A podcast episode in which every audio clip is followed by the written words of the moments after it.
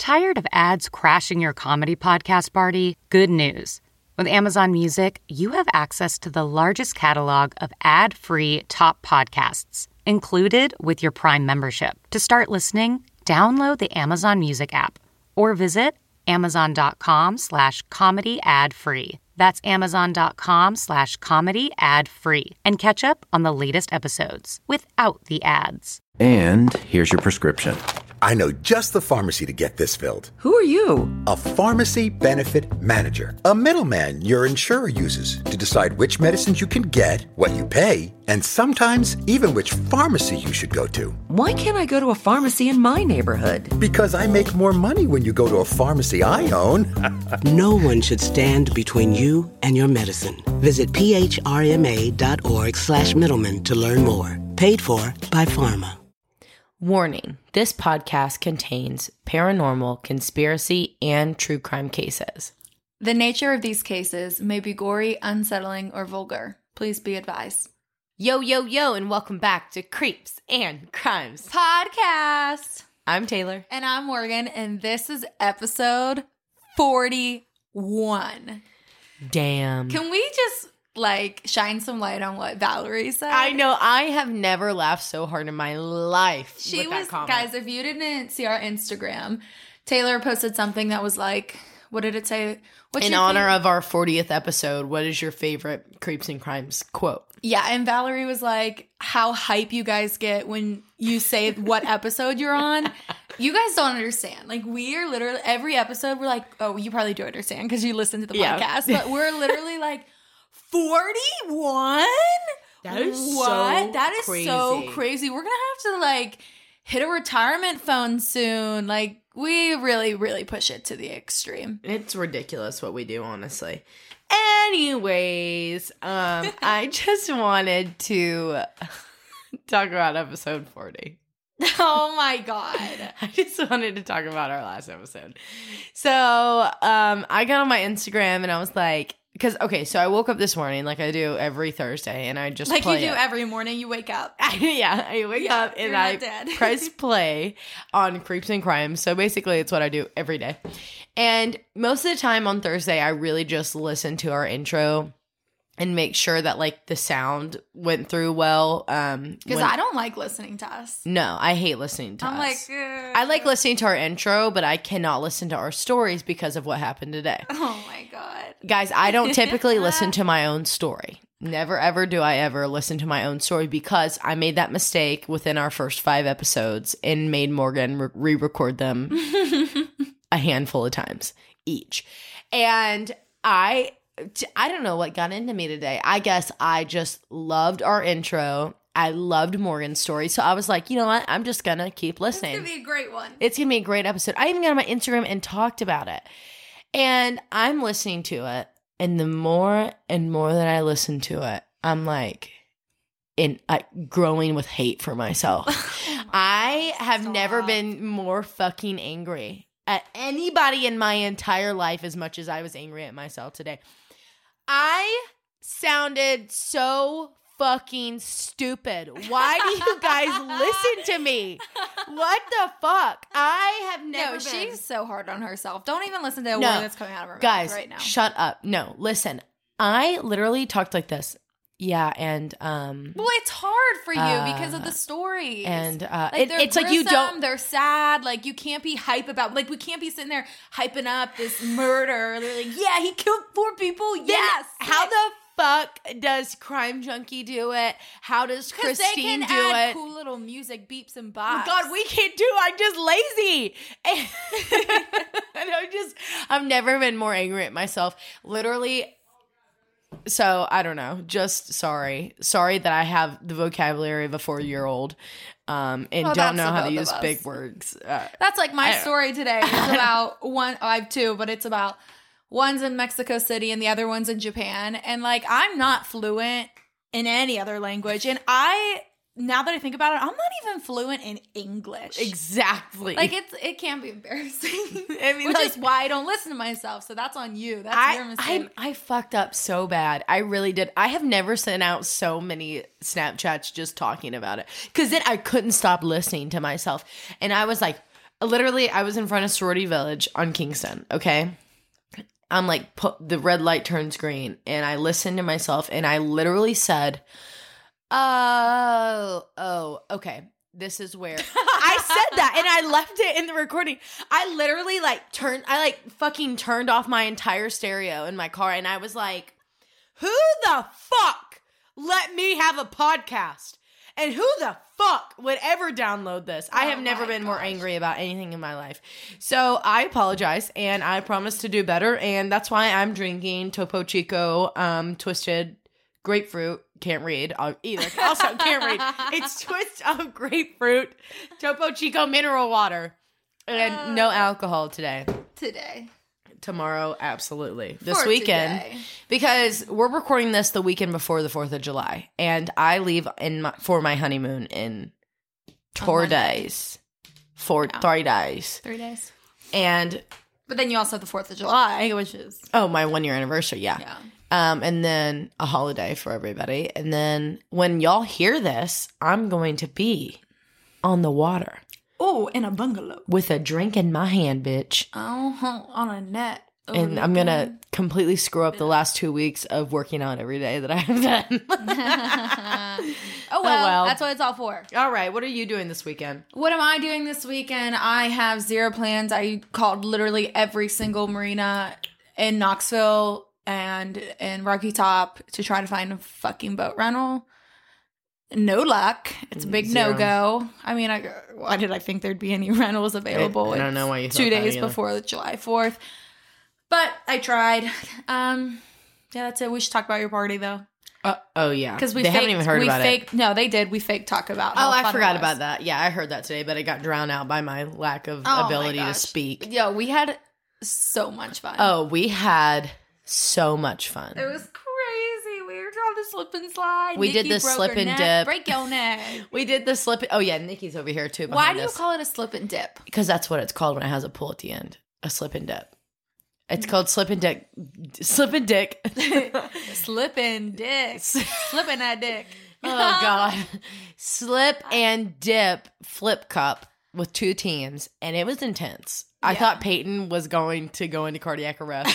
the amount of times that Peyton he- was crazy. the amount of times that he body slammed his body into the ground. There was also like um, your mom's friends Yeah. were there, and there was this little girl there, and she would stand at the top of the slip and slide, slip and dip, whatever, and she grabbed the Dawn dish soap, guys, and she would go like this on her belly. Oh, you can't see. She go like would this? just like rub her whole entire tummy with the Dawn dish soap, full sprint and slide. It was so freaking cute. She was I did cute. not do that because we had to chug alcohol at the end of the race. And Guys. she did not because she was like nine Two. or whatever.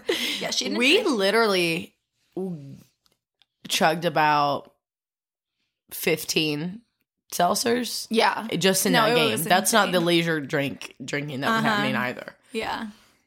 So We there's had a that. giant pink limousine raft. oh yeah, that was the best part. Go check out our pictures, like them, and um, and if you want to buy that float, it was from Sam's, right? Sam's Club. It was from Sam's. So go check that out on Dolly the line. baby, Dolly baby. It was a Dolly Parton theme. Nikki got some awesome cookies from this lady in. Knoxville. Do you know what her name was? Can't remember her name. KJ? KJ. KJ Cookies? I think so. Question mark? Okay. Really pretty coral pink cookies. Yes. And the the taste of the cookies were like butter cookies. They were melt mm, in your mouth. And then we had Dos Bros Oh yeah, catered. catered. So yum. Mm-hmm. 40,000 Mm-mm. thousand boxes of pizza. Yeah. And we literally pounded every box. Yeah. And I went to Florida right after. I had a flight at 6 a.m. the following morning. So I had to like get up and be out of my house at 4 o'clock in the morning. After a day of drinking about 500 seltzers. Yes, high noons, Coronas, Yeah. White Claws, Trulies. every little thing. So it was a struggle, but I made it and I had a good time in Florida. That was lots of fun. Oh yeah, that. Tell them about that. Um, nothing really to tell. Um, no, it was a lot. Of, it was really good. We went to Anna Maria Island or Anna Mar- Anna Marie. I don't know I which don't know one which one it is, but um, it was beautiful. Uh, Clearwater and St. Pete were crowded as fuck. I do not recommend. Ten out of ten. Do not recommend. 10 out of 10 do not recommend unless you're like i don't even know it, it's off, the off season Oh, I wanted to tell you this. So Alyssa, um, from our sorority Mm-hmm. that listens, she DM'd me today and was like, I'm finally off of maternity leave now, and so I'm listening again. She's like, I'm catching up on the second part of JonBenét. And she was like, I'm so excited to get back to listening. And she, y'all, she had the most beautiful baby girl. Yeah. And- Congratulations. Congratulations. And we're just so happy you're back listening. I just wanted to give you a little shout out. Future sister. Yeah. All right, guys. Are you ready to get started with our stories? Yeah, let's kick it. All right, hit them with it. If you're driving, throw that shit on cruise control. If you got a glass, pour that shit up. And let's get Creepy. real first before we get started. Real first. Real first before we get started, um Taylar made us a bomb ass website. You guys need to go check it out. It's creeps and crimes creepsandcrimespodcast.com, right? Yes. Right? We have a dot com. Yeah, dot com, Oh baby. It is freaking beautiful. I don't know how long did you spend on it. Probably forever because you're I perfectionist. two days, right? I did like two days before I launched It's, it. it's beautiful. I told so Morgan the morning before I launched it because I just knew if I didn't wait, I wouldn't have done. I would have been like, I can't do it. Yeah. Yeah. Yeah, no, it's cool, guys. So go check it out. Um, all props to Taylar on that. We'll leave it uh, link to it in our description. It has, yeah, it has all of our episodes. You can go up there and link um It's got any like, podcast platform. You can It's hit, so cute. yeah, it's cool. you whenever you first get to it, it like gives you to, the option to listen now, and it'll take you to all of the places. It'll show all the emblems, of, emblems, Emblems. Whatever it's called, whatever. Uh, it'll say like Spotify logos. That's what it is, and you can click on it, and it'll take you to that page Yeah. and our page on that website. And it'll make it to where you can just click subscribe and you're ready to listen. You can submit your creepy accounts Yeah. on there. Oh yes, you can put Yeah. your creepy accounts through there, ladies and gents. Woohoo!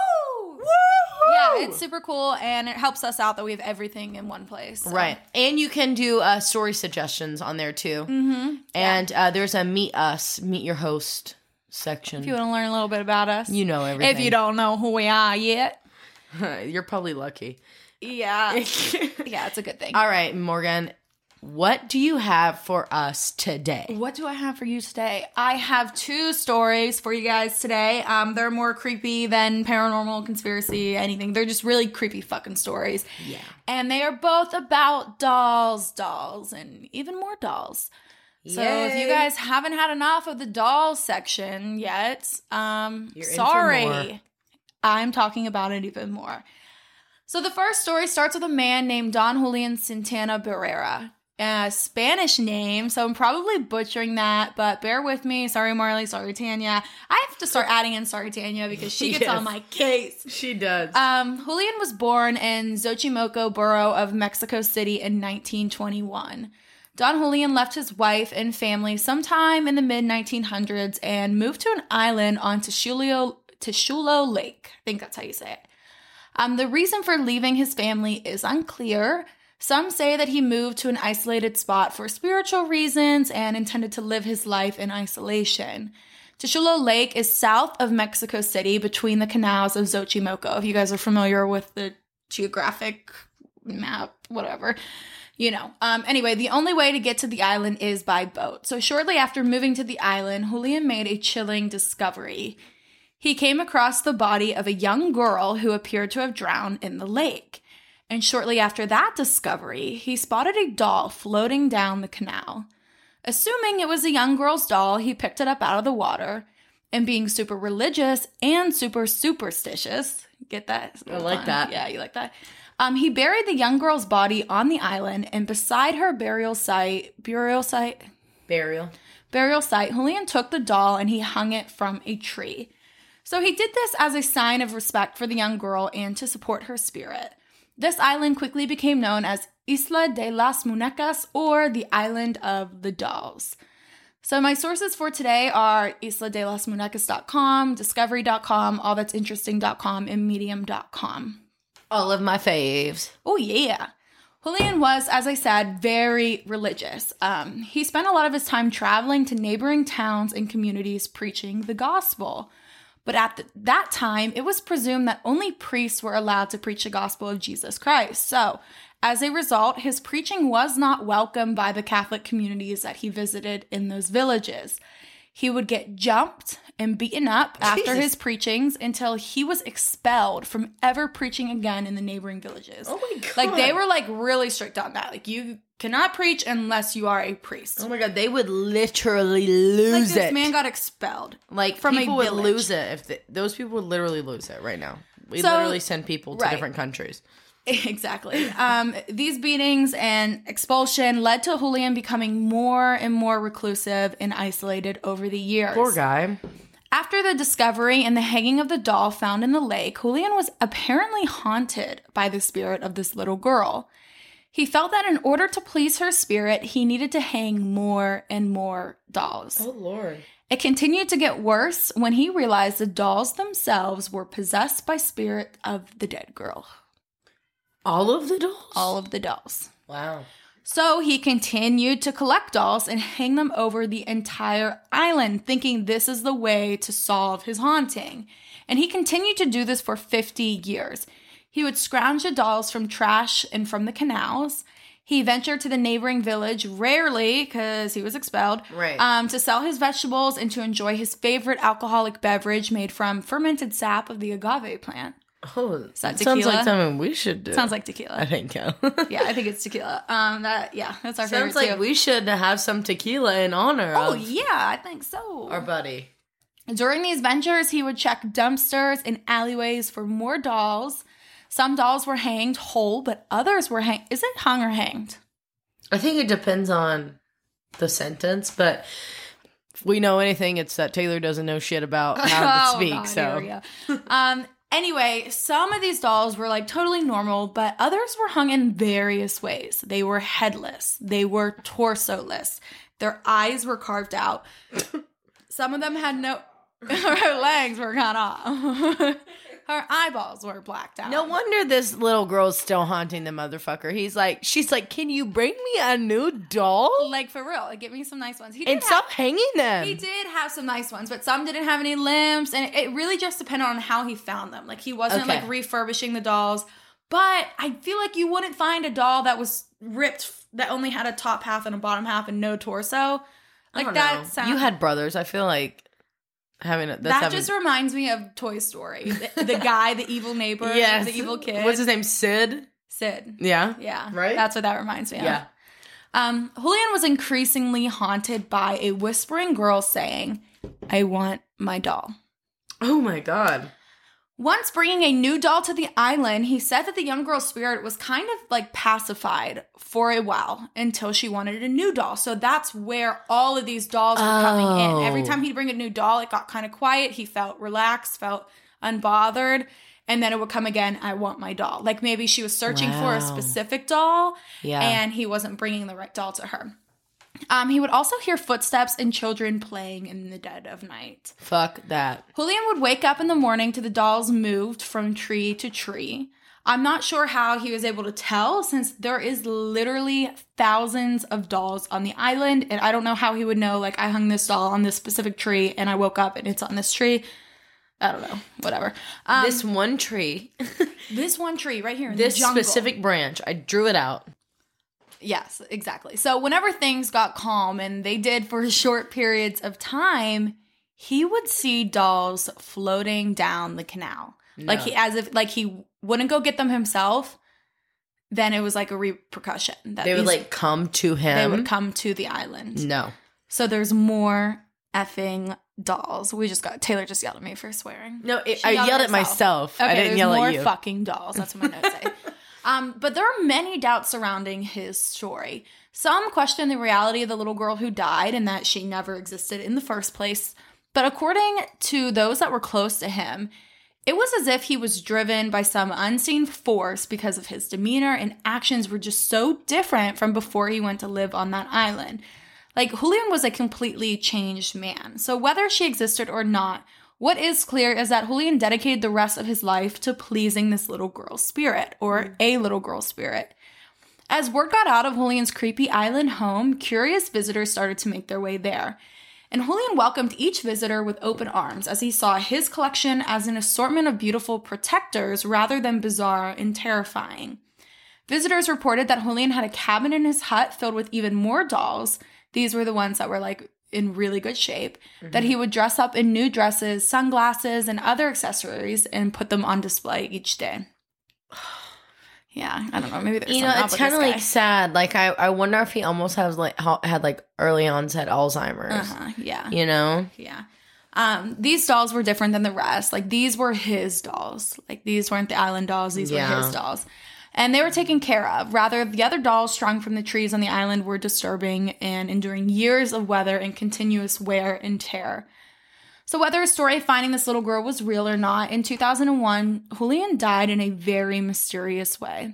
Don Julian Santana Barrera's body was found in 2001, drowned in the exact same spot he reported finding the drowned little girl nearly 50 years before. Oh, hmm oh my god, The Island of the Dolls is currently owned by Anastasio Santana Velasco, who is Julian's nephew. And of course, it was turned into a bizarre tourist attraction. For the last 20 years, boat tours are offered to take visits to the Island of Dolls from Mexico City. It is a four hour round trip that costs $75. Um, some visitors often bring their own dolls to the island as a sign of respect or to ask for a blessing. There are thousands of dolls strung up on this jungle like island. Um, but the creepiest part is that locals insist the spirits on the island of the dolls come alive at night.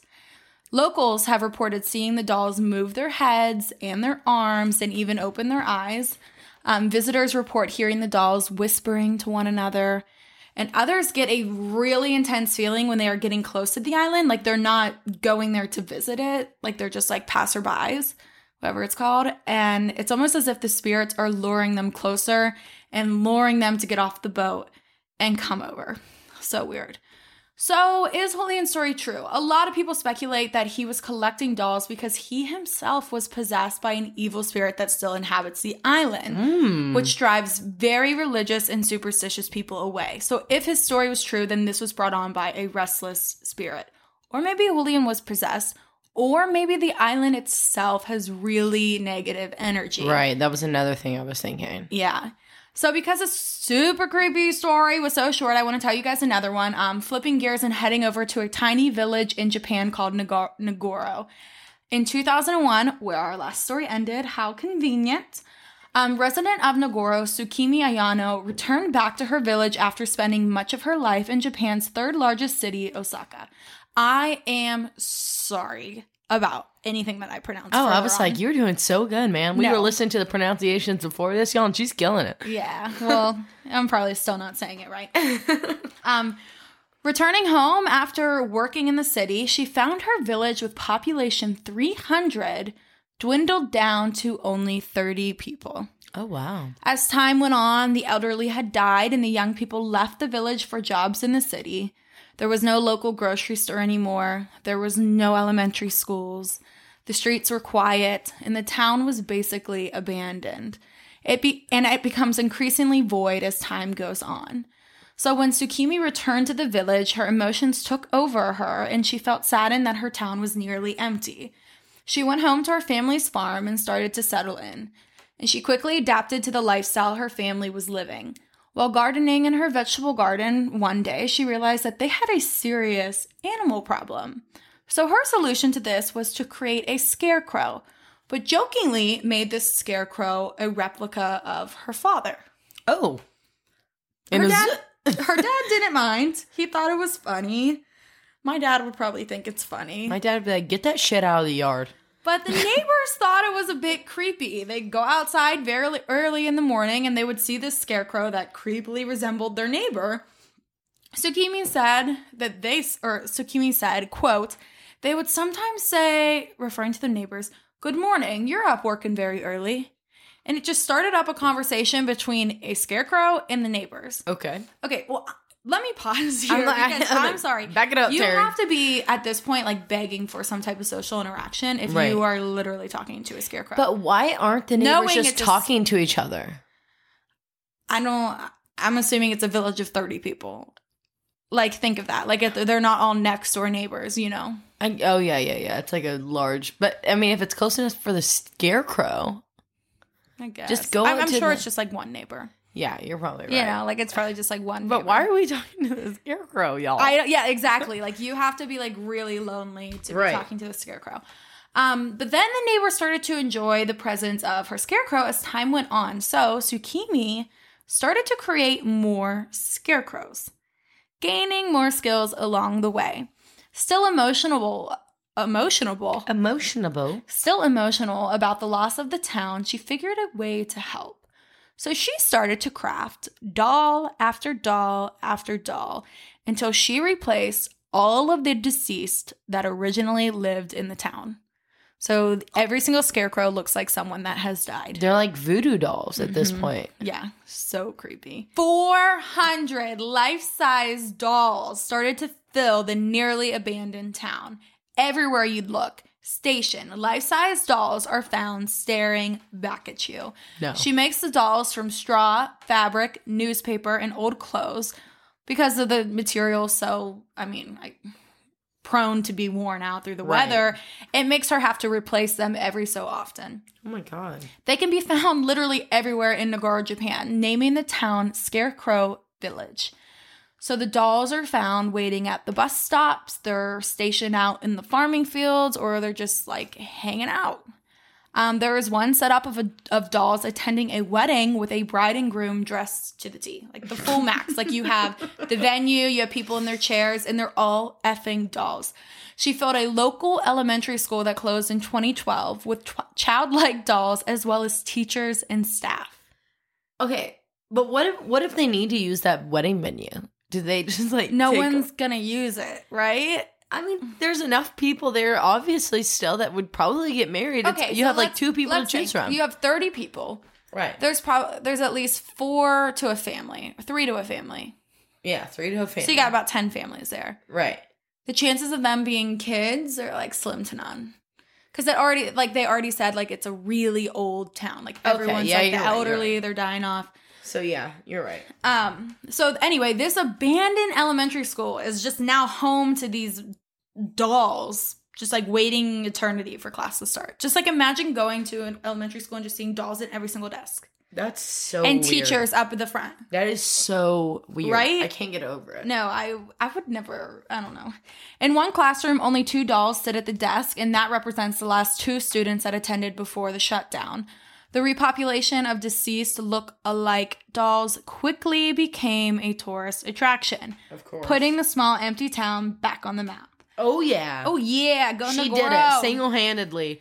Brought a town back on Hell the map. Hell yeah, she did. Um, the current residents enjoy the dolls and are annoyed when visitors think that they are creepy.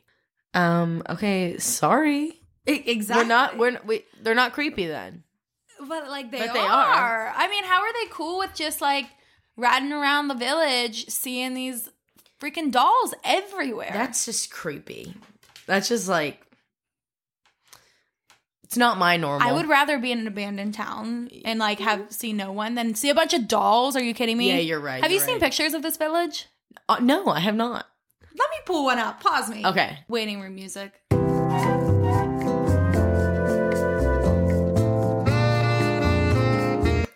Um. Absolutely not. They Taylar look said like they look sock like yeah, giant sock monkeys. Yeah. and they do. They're like fabric, which is I don't know why you do that. It's like knitted fabric stuffed. They look like the rag doll with the red hair. What's her Raggedy name? Ann. Raggedy Ann. They literally look like Raggedy Ann's.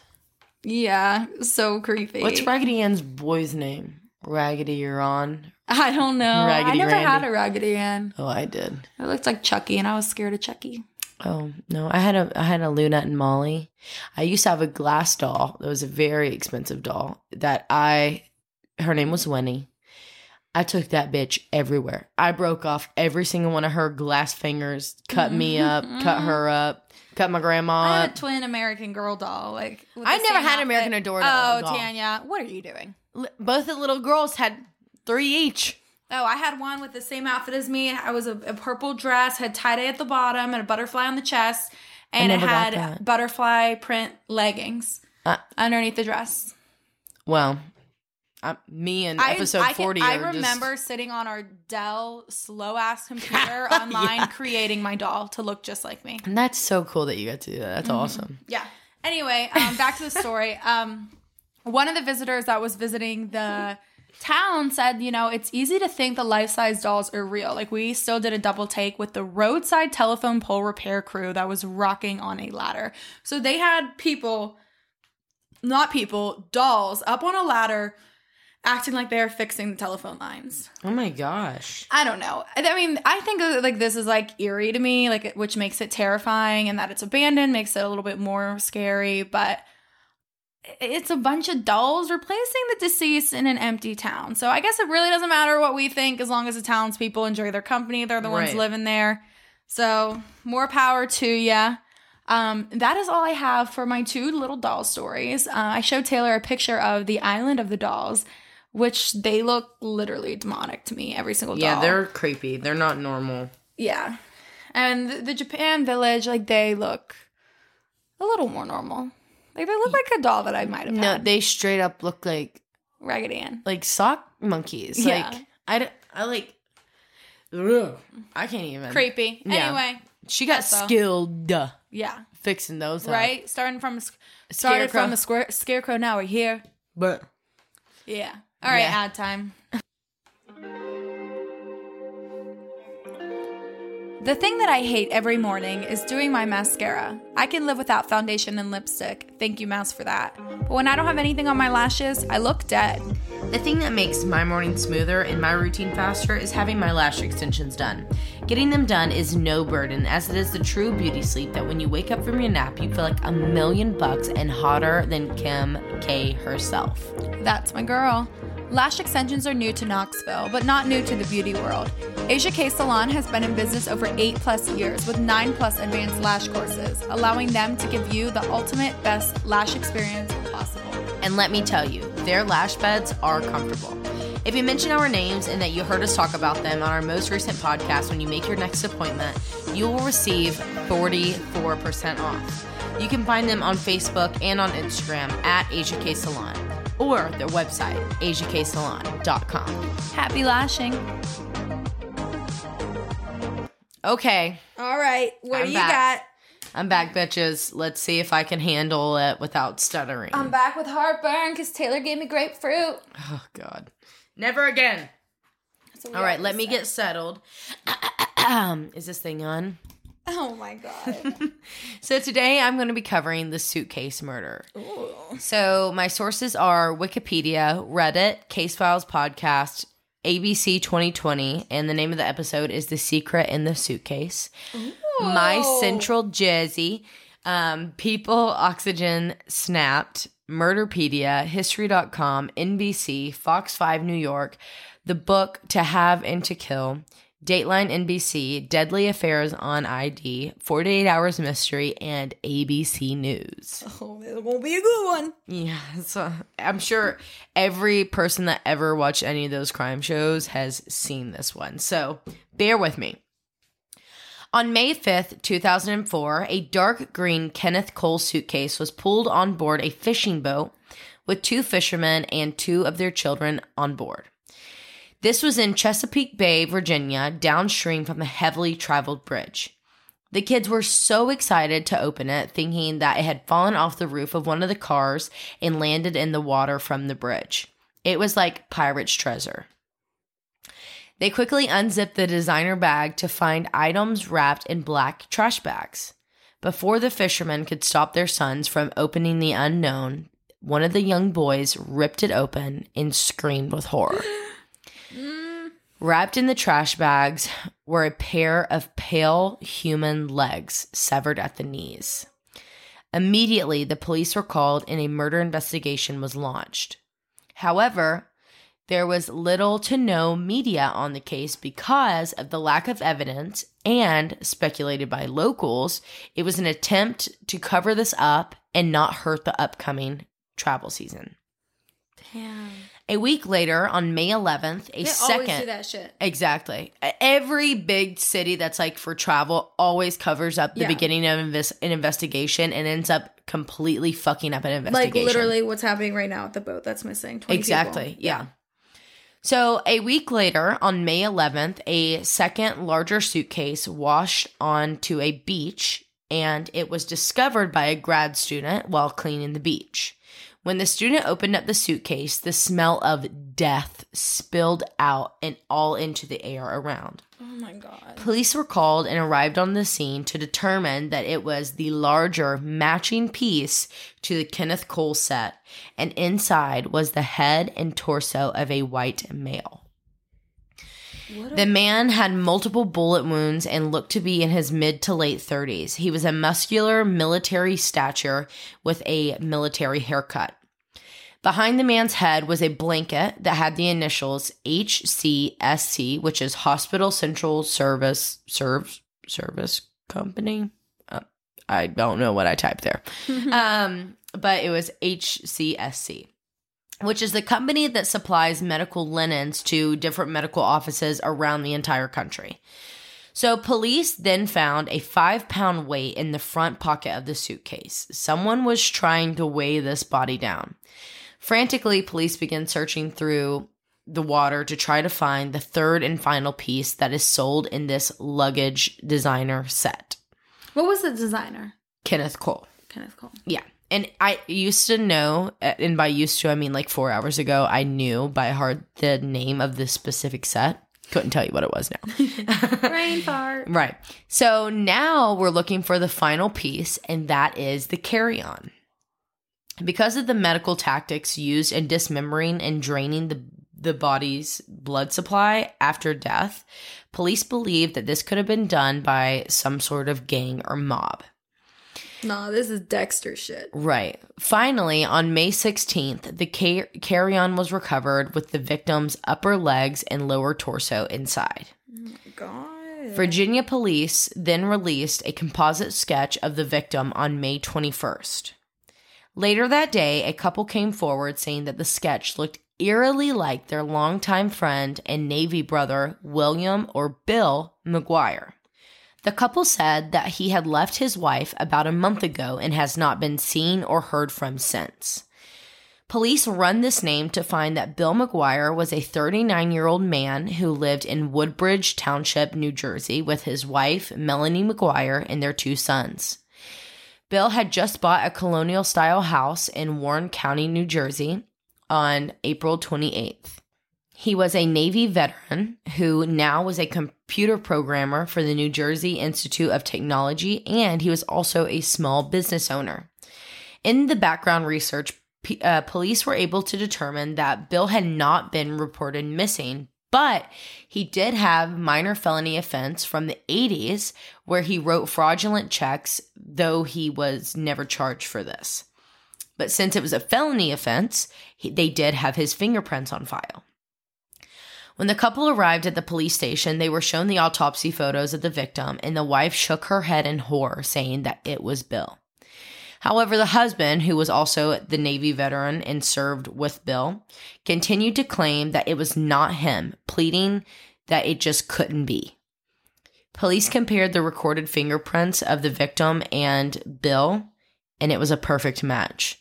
Their John Doe victim was 39 year old husband, father of two, Bill McGuire.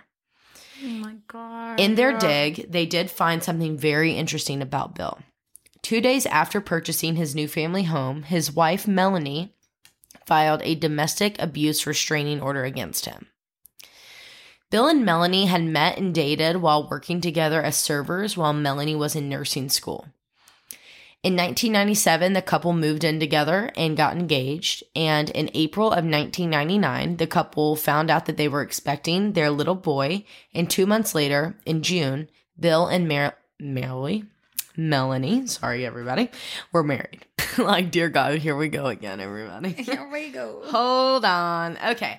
So in 2001, the couple welcomed their second son into the family, and Melanie worked at the time um, as a nurse at a reproductive medicine associates clinic in Morristown, New Jersey.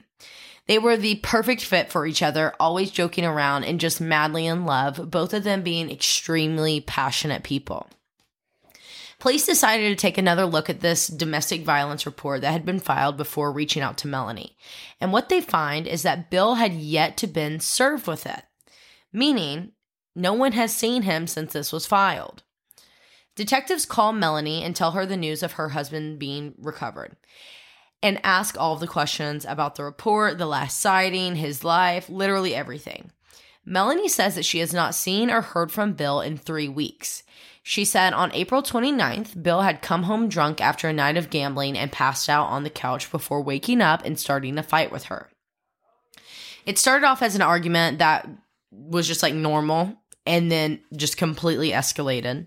Melanie claims that Bill slapped her to the ground before stuffing dryer sheets in her mouth. What the fuck? Right. She fought him off and was able to grab their son who had came in the room after hearing the commotion and hid in the bathroom. While they were hiding, they could hear Bill like throwing a bunch of stuff into a bag. He grabbed his keys and he left. But the last thing he said to her was that he was going to disappear, live and work under a fake name and social security number, and he would never ever pay her any child support. She believed that he had done just that. This was a very difficult investigation for police because there was literally no crime scene and no belongings found other than just a suitcase and a body. And now that they know that it's Bill McGuire, investigators need to find his phone, wallet, keys, and car in order to piece together his last movements and hopefully lead them to some clues as to what happened and whose jurisdiction this would be under. Because he is from New Jersey and his body was recovered in Chesapeake Bay, which is in Virginia, 258 miles away from his home. Police went to his place of work where people were just so shocked and could not believe in a million years that he would ever willingly walk away from his family or his life. His family and friends and coworkers said that he was one of the kindest men that they knew, always willing to help out and take care of others. Well, behind closed doors is a different story. Right. The co owner in his software company uh, and longtime friend told police that in the weeks after his sudden disappearance, Melanie had left two handwritten letters wedged in his front door. So the first letter explained that the family would not be moving into their new home and Melanie was going to be filing for divorce. She said that she had not seen or heard from Bill after their fight that they had. Four days later, he received the second letter. In this letter, she was asking if he had heard or seen from Bill. And the reason was because she needed help financially with the children and she wanted to know if he had been using the company cards because there was no activity on their shared accounts. Police requested that Melanie come and sit in with them for a formal interview, considering all of the conversations up to this point had been via phone and small personal interactions. She agreed, but only if it would take place at her divorce attorney's office. When police arrived, they were surprised to see that Melanie had brought not only her divorce attorney, but a criminal defense lawyer with her. Sus, bro. Right, like I would not be pulling up with a criminal defense attorney. No, if I didn't need it. with an interview. Okay. So, what I want to mention here before I get into how this interview went was a tip that came from Bill's supervisor from the New Jersey Technological Institute telling police that within days of Bill's discovery, Melanie called regarding his life insurance policy.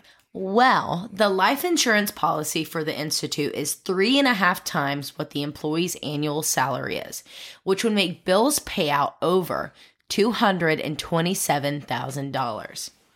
Throughout the entire interview, Melanie seemed annoyed, unhelpful, nothing like a grieving wife should be.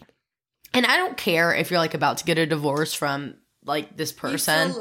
it's the father of your two sons. You mourn for your sons. And his you body know? was just found in luggage. It- and like in drained and sawed in three pieces, you know?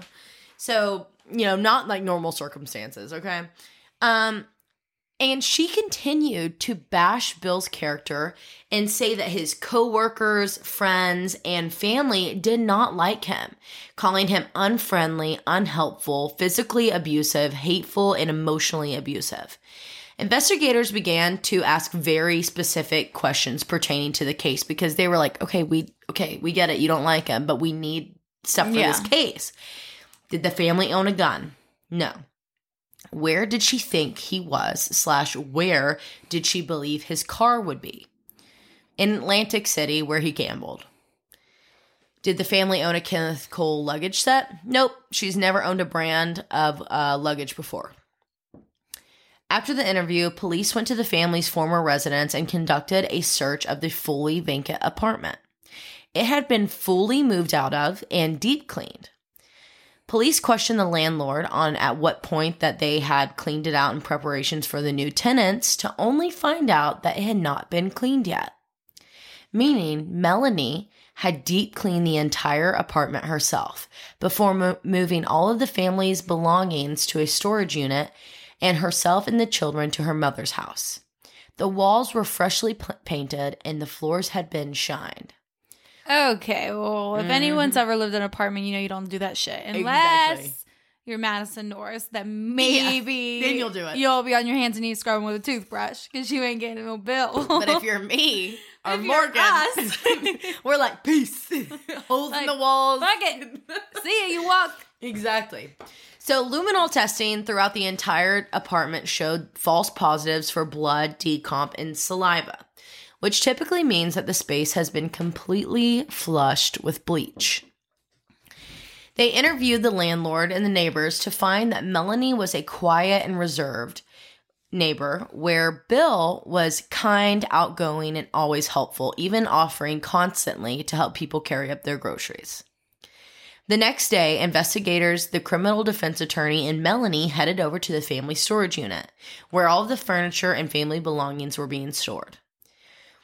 However, there was only one box of Bill's things. The rest, Melanie had gotten rid of when she thought he abandoned his family after their argument. The only things that were found were left in a little box, and it was family mementos, Navy awards and gear, and family photos. His clothing, shoes, workout equipment, and other belongings were all gone. So while investigators were searching through the entire storage unit and going through the things, Melanie had an epiphany. She says she made a mistake yesterday in the interview. She now can recall Bill and her owning a three piece green luggage set. However, she could not recall the brand. But Bill was known for only buying designer, so it, she wouldn't be surprised if it happened to be a Kenneth Cole set. She never offered any explanation as to where the luggage set might be now or anything. They just moved on. Once they finished up this locker search with Melanie and her criminal attorney, police went to the owner of the facility to get a few details about when the storage locker was purchased and etc. The owner asked if they were planning to search Melanie's second storage unit. Uh-uh. Well, Melanie never once mentioned the fact that she had two lockers. So they went back to Melanie's car before she pulled off and they said, Hey, we need to search your second one. You didn't tell us about that. She was so shocked that she could barely get the consent out of her mouth, but her attorney's like, Yeah, you can search it. Whatever. In the second locker, investigators found Bill's wallet, social security card, photos of his family, and his driver's license. Though this was a major red flag, police still did not know where his car was, nor was that enough evidence to take in, like to take in as evidence. It just wasn't crazy enough because it's like, okay, well, maybe he just drove off without it and she stuck it in there, you know? Right. But then why is she sending a letter about, hey, he's not using our joint accounts. We're just wondering if he's using your company card. Well, you have the company card, girly. Right. Red flag. And also, I'd be like, oh, he left his wallet here. Here's all this so you can get any information out of it or something. Like they've literally been asking you for everything that you have. So police were just like, all right, whatever. We just really care about where his car's at. So after leaving the storage unit facility, police immediately tracked down the workout equipment, hoping that it would be a match to the weight set that was found in the suitcase, trying to weigh it down. They track it down, but unfortunately, it was not a match. A few days go by when a call comes into the police station from a towing company. They were calling to let investigators know that they had Bill McGuire's car on their lot. On Saturday, May 8th, the towing company had received a call from the Flamingo Hotel in Atlantic City. After it had sat in the parking lot for more than one week, the hotel requested that it had been it would be towed. This hotel was two hours away from the McGuire's home. It's specifically known for its location on the gambling strip, which is where Melanie suggested that he might have been. Police called the Flamingo to get a timeline for Bill's stay. However, he never checked into the hotel, nor did he ever have a reservation. So, why was his car there? Investigators then request CCTV footage of the parking lot in the building. The video shows Bill's car entering the parking lot on April 30th at 12:41 a.m. It then shows a man exiting the driver's side door and leaving the video frame. Because of the video's quality, they were unable to confirm who the man in the footage was and if it was Bill. In the car, police found Bill's phone, laptop in the trunk, a vial of pink liquid, and a syringe with the needle missing in the console. Fuck? But without knowing what to test for, investigators were unable to determine what the liquid was. Bill McGuire's funeral was held on July 4th, 2004, right before a major storm came through and it pushed the funeral back a few hours. After an hour or so, Melanie McGuire announced that she was leaving to go get her sons from the daycare and take them home, and she would not be staying for the funeral. But Bill's family basically forced her to stay. Why were the kids at daycare? Right, why aren't the kids there? This was no shock because Melanie already had pressured the family to cancel the funeral because she did not want the press to be around her. And before that, she refused to give any photos of Bill or do any of the planning for the funeral, leaving it all on Bill's family, Navy friends, and siblings. A week after the funeral, Melanie put the family's brand new home for sale. In the meantime, the jurisdiction was finally decided for the police departments, and they were able to do a deep dive back into the original case starting from square one. Investigators began with retrieving samples from Bill McGuire's body. This includes urine, blood, DNA, and saliva samples. Next, they took a second look at the suitcase. In them, they found a long brown hair, red nail polish, and purple fibers. If you can remember in the beginning, when Bill's upper torso was found, he had a blanket wrapped behind his head. That blanket was owned by the hospital linens company that I mentioned earlier, HCSC. So investigators contacted this company to get a list of their clients in the area. And guessed who was on the list? Melanie. Mhm. The Reproductive Medical Associates Clinic in Morristown, New Jersey, where Melanie McGuire worked as a nurse. Her coworkers reported that she had taken a few of the blankets home to protect her china and furniture when moving out of her apartment. Not to mention the fact that the black trash bags found that that Bill's bodies were wrapped in were exact match to trash bags found in Melanie's storage locker.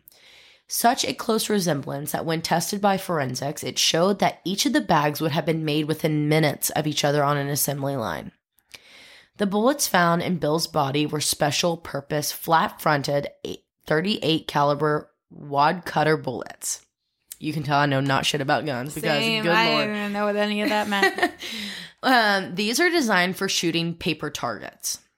Investigators began to believe that this was an inexperienced gunman. However, no one in Bill's life or in the suspect pool had purchased an 83 caliber handgun in New Jersey. But that might not have been the case for the neighboring states. So if you're looking around for a lax gun law state to buy a firearm low key, where are you going to go? PA, baby. oh, that's right. Investigators began looking through gun purchases in Pennsylvania. And guess whose name pops up? Dun dun starts with an M, ends with an Eleni. Melanie McGuire. Three days before Bill went missing, Melanie went to Easton, Pennsylvania and bought a small 38 caliber handgun and ding ding ding wad cutter bullets. Guilty as charged. Yep, they were $9.25 and they were rung up as a miscel- miscellaneous item. But there was only two things in that entire store that were that exact price. It was like a pack of gum and that. gum. It was like one of those like big uh buckets of them. Oh, you know yeah, what I'm talking yeah. about? Yeah, I do. Yeah. So in early 2005, Melanie became one of their number one suspects. Keyword one of. However, they were convinced that there was no way that she could have done this by herself. And by March of 2005, all of her phone lines had been tapped. There were three constant conversations that stood out to investigators. Do they have to tell you when they do that? No, not if you're a suspect. I my phone's so tapped. Not that I'm a suspect in anything. I'm like, I what the fuck did you do? I just think that they're like listen in on me all the time. Oh yeah, because we talking about really like not okay stuff. yeah. So the three constant conversations that stood out to investigators were one, Melanie and her stepfather. They constantly spoke, but when they spoke, they would speak in some sort of like code. They would never have like full conversations over the phone. Number two, she had a regular and deep conversation with this man named James Finn. Number three, Melanie had conversations with her boss, Dr. Bradley Miller, and they were anything but professional. Investigators found out that Bradley and Melanie had had an ongoing affair for years. First, though, let's talk about James Finn. He and Melanie had attended nursing school together, where they were very close friends. At the end of their schooling, when Melanie met Bill, James professed his love to Melanie, but was turned down because she was head over heels for Bill. Melanie assured him that they would still be best friends, but you know how that goes. Right. And in April of 2005, James was brought in by police for an interrogation because of his flirtatious phone calls and history with Melanie. James claimed that he and Melanie had reconnected only in September of 2004, so four months after Bill was found dead, because he wanted to check in on her. But after being told about Bill's instructing Melanie to go buy a handgun, James just like fell apart. That's going to come up in a second. I just realized that when I switched my notes around, that doesn't make sense. So that'll come up in a minute. um, Just stay tuned. Stay tuned. Uh, he explained that after years of losing touch with Melanie, Melanie began writing him emails in February of 2004, so three months before Bill's murder. She told him about her shitty life, abusive marriage, and she went on and on and on about her fear of Bill and his addictions. And weeks before Bill went missing, James received a very worrisome email from Melanie. It was so bad that James responded to her immediately, telling her to take the kids and leave the house immediately. He told her that she needed to leave an abusive relationship, and it was one of the hardest and most dangerous things she might ever have to do in her life. Therefore, she needed to buy a handgun. He recommended that she would buy a 40 caliber 9mm semi-automatic handgun. And in the next few days, he asked her if she had made the purchase. She continually denied it and said that she just couldn't do it. James realized in this interrogation that he had she had lied to him and worked out an immunity deal for himself. He even agreed to have tapped conversations with Melanie orchestrated through police. In the conversations, he asked her about the gun, using the excuse that police question, questioned him and he knew and she knew about it. Sorry, he knew she had lied. Sorry, everybody, I'm doing better. And she said that she had no idea that it disappeared with Bill. And the last time she saw it was in a lockbox that Bill used in their old apartment that she hasn't seen since. You okay? Yeah. She's choking everybody on water. So now let's move on to Dr. Bradley Miller. Doctor, On- doctor, give me the news. I got a bad case of Loving you. I had a jazz dance to that. Of course. Yeah, of course I did, right? Um, on May 13th, 2005, Bradley Miller was summoned with an attorney for a four hour interrogation that led to, to an exchange for immunity. It turns out that they have been together since March of 2001 when Melanie was 38 weeks pregnant with her second son. They started hooking up. Oh, shit. Fucking gross. And you're a reproductive doctor? Sheesh. Gross. Sheesh. Thank you. Nikki's still here. Um, Bradley and Melanie would communicate through secret cell phones and they would rent motels, and both were planning on leaving their spouses. The day that the McGuires finalized their purchase on the new home, Melanie told Bradley that today was the day. She was going to go home and leave Bill that night so that way they could be together. That night, Bradley called Melanie multiple times trying to figure out what the outcome of the conversation was. AKA, he's a pussy and didn't want to leave his wife and left she le- unless she left Yeah. her husband. He needed confirmation. Yeah, before he left. However, over and over again, he got her voicemail. It wasn't until 9 a.m. the next morning that Bradley and Melanie finally spoke. It was then that Melanie told Bradley about Bill shoving the dryer sheets in her mouth and leaving the family behind. She told him that her plan was to file a restraining order and get divorce papers served to Bill immediately. Throughout the entire month of May, even after Bill's body was found, even on the day of, Bradley and Melanie still fucked around. Oh my god. AKA, he never actually left his wife. Awkward. Oh shit. And he's being pulled into all this. Yes. The day that It's a way to go Bill's car was recovered, Melanie called Bradley, telling him that the CCTV footage had shown a man walking on the screen. But what she disclo- disclosed to him would be the key piece of evidence that would link Melanie to Bill's murder. She told Bradley that it wasn't a man caught on the camera, it was her. She explained that after the fight with Bill that he stormed off and left the house and shoved the dryer sheets in her mouth and shit. She took the kids to her parents' house and she decided to go find him. So she drove two hours to Atlantic City and found his car outside of the casino. In a fit of rage, she abandoned her own car in the back parking lot and used a spare key to move Bill's car to the Flamingo so he would not have a car and be confused. She was too tired to go to go home and get I'm sorry, to go back to the casino and get her own car. So she just called a cab and had that cab drive her 2 hours back to her house. By the time she got home, she was all hyped up again and decided to call another cab that was off duty and paid in cash to ride the 2 hours back to Atlantic City, okay? So the CCTV footage was at 12:41 a.m.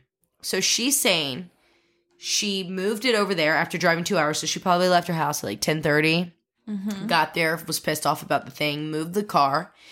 And um, she's saying that she drove two hours back. So now it's like, what, three in the morning? Right. And then she hails another cab at four in the morning just to drive two hours back to go get her car. At 6 a.m. And then drive two more hours back and get back by eight. And then an hour later, call her lover, And not Bradley, go to sleep. and not go to sleep. right. Right. Okay. So she said two days after not from after not hearing from Bill, Melanie asked her stepfather to drive her back to Atlantic City and that they were going to look for his car together. When they got there, his car had not been moved. On May 18th, she drove back to Atlantic City on her own to find that the car had been moved. She also told Bradley that three days before the closing of their home, Bill asked Melanie to go purchase a handgun for the family. This is what I was talking about earlier, um, since he could not due to his criminal record. He wanted the gun because of the location of their new home, and she agreed and went to Pennsylvania to purchase the gun. Dr. Bradley Miller told police that looking back at this, it should have all been suspicious, but at the time, he did not think anything of it because he was so worried for his lover and eager to start their new lives together. Police immediately contacted all the cab companies in Atlantic, in Atlantic City and all the way to Morristown, New Jersey. None of the companies had any record of a woman being driven the two hours by herself, not once, but twice. In fact, there was no one that would have been willing to make that drive at that time of night. On- Cab companies have to be like really hard to track down. You know what Yes. I mean? Like they people don't remember. I mean, I Right. probably I mean, I I probably remember, but they don't uh, guys especially they don't pay attention to that shit. But like if They're it was a I mean, single woman, like you know, Yeah, you I would guess. know. So another thing that was a red flag for Dr. Miller was that all of the nurses in his office had prescription writing, uh, grant like what's it called? Grant like they were granted those abilities to do it for the doctor, Okay, yeah. and the Illegal, yeah. yeah. So the doctor, um, th- the nurses could just write anything. So there was this one woman that had been prescribed by Melanie this pink liquid, and I can't remember the like scientific name of this medication. It was to be inserted with needles. So Melanie sent like prescribed it to this lady under Dr. Miller's name. And turns out that was the same vial of the pink liquid that was found in Bill's car. What what was it for? Do you know? Uh, basically, it would just like sedate you. Okay. Yeah, it was like a sedative, which I'm like, why would you give this to a pregnant woman? Right. Question mark. You know? Exactly. Weird. Whatever. So, um, Melanie had prescribed it under her lover's name. So immediately, Bradley is like pissed off, and he's like, "All right, whatever. I'll get in on helping you with anything." On Thursday, June 2nd, 2005, Melanie took her kids to daycare. As she was walking back out to her car, she was surrounded by law enforcement and arrested for first degree murder of her husband, Bill McGuire. She was immediately booked at the Middlesex County Adult Correctional Center, and her bail was set at $750,000. Police obtained a warrant for her new apartment and found the lockbox mentioned in James Finn's story. In it, they found Bill's wallet, meaning that she had moved it from the secret storage unit. Five days later, Melanie's parents used their home as collateral to bail her out. After being released on bail on October 11th, 2005, there was a grand jury hearing to determine if there was enough evidence to indict Melanie for first degree murder. In the middle of this hearing, when the last witness was being interviewed in front of the jury, a FedEx package was delivered and rushed into the room.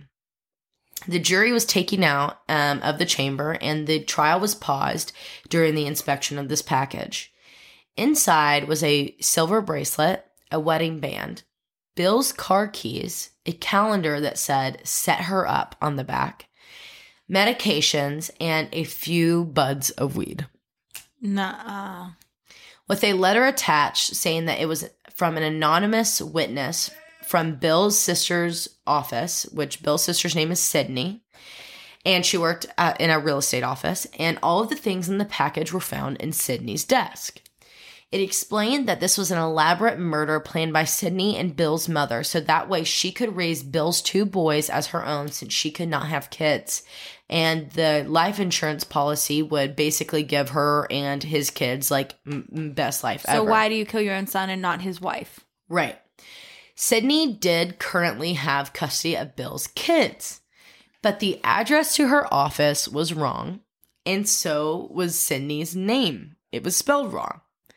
FBI linguist um, Fitzgerald, who literally solved the Unabomber case, was brought in, and it was determined that the handwriting belonged to none other than Melanie McGuire. Uh-uh. It was then seen on a CCTV footage that Melanie bought and sent the package, making her a literal laughingstock and guilty as fuck. She was indicted with the charges of first degree murder, desecration of human remains, third degree perjury for false statements to the court, and possession of a weapon for unlawful purpose. Her bail was increased to $2.1 million. She then hired a famous criminal defense lawyer named Joe Tacopina. Tocopina? Tacopina? And a website was set up for donations to help her meet her $2.1 million bail. She met it and was released again. Nuh-uh. A year later, it was determined that Melanie's DNA was found on the driver's seat of Bill's car, along with Bill's blood and microscopic human sawdust, aka what would be on the floor in an OR when a bo- bone is sawed. On April 23rd, 2007, Melanie McGuire's trial, um, murder trial jury found her guilty of first degree murder, saying that the evidence established her as a murderer beyond a reasonable doubt. Shortly after her convic- convention conviction, hello, before her sentencing, she appealed for a new trial on the basis of a jailhouse informant claiming that her husband was murdered by the Atlantic City mobsters after he was loaned money from them to uh, cover the purchase of Honestly, his when house. you first started saying the story, I was like, oh, he probably owed someone money if he was a big gambler. right. So that that yeah, but not with all this. The story was absolutely debunked and she was denied. On July 19th, 2007, Melanie McGuire was sentenced to life in prison at the age of 34. She appealed three more times Uh, even saying that her hotshot defense attorney was like stupid. Cry crazy. Literally. That's all you can do right now. and um, she denied another. She was denied for all three appeals, meaning that she could not get another appeal ever, and um, she's not even eligible for parole or another appeal until uh, for sixty three years. Holy shit. so shit. basically, what police think happened is that they got in an argument when she was trying to leave. She shot him um, after listening to James Finn about protecting herself and lying to make it seem like he was some crazy person. And um, then she went to like her use her medical training to basically medically take off all of his limbs, drain But his blood. Why not just stop after the shooting and say he attacked me? It was self defense. Why go through all of this? So here's a really creepy thing that I want to mention. So the book that I mentioned in the beginning, it's to um let me find the exact name of it. It is To Have and to Kill, and I can't remember the author's name or else I'd put it on here, but you can literally look up Melanie uh, McGuire and To Have and to Kill and it'll pull up. So one of the creepiest things is that for Christmas in 1995, this is before the couple was even engaged, okay? Melanie bought Bill a hardcover copy of the book Dolores Claiborne by Stephen King. Do you know this novel? Mm-mm. The book is about a woman who kills her abusive husband and gets away with it. She signed the book saying, Merry Christmas. Here's the story of a woman with true strength and wis- wisdom. You can learn a lot from her. I sure did. What the fuck? And that is the suitcase murder. Oh, that was good. That is a long ass story, but yeah, it was good. long, but it was good. Nikki, n- y'all, what you guys don't know is this this case has taken two weeks of watching videos, listening to case files. I have that man's Australian accent burned into my soul. Bill McGuire and Melanie. And literally, y'all, Nikki has listened to the case files episode probably 37 times with me. She has no idea what the entire outcome of it was because she listened to it in bits and pieces with me. oh my god. And between rides to the gym, being in the gym, me discussing it, she like she was such a trooper. Thank you, Nikki, for your help with this. But guys, I am I if I hear fucking Bill McGuire's name again, I'm gonna literally rip my ears out. Like, I just don't understand why she had to go to that extent. isn't Like, that the craziest case ever? And like you made your, you set yourself up. Like, no, honey, you didn't get away with it. You didn't even try to get away with it. You thought just throwing some suitcases here and there in the ocean was gonna. You thought you were a Stephen King model, girl. Right. I mean, Stephen King. Uh, yeah. it's And finally we're back. and my my stutter is here and live, and, And we're gonna end it on that note. Yep, and so that is it. Do we have any TFUs? We didn't drink enough to have any TFUs. Mm. No. No But, TFUs. um, anyways, guys, thanks so much for listening. Go ahead and give us a rating and a review while you're here. Go follow us on our social medias. um, Instagram at Creeps and Crimes Podcast, Twitter Creeps underscore, underscore crimes. crimes. TikTok Creeps and Crimes, and our website.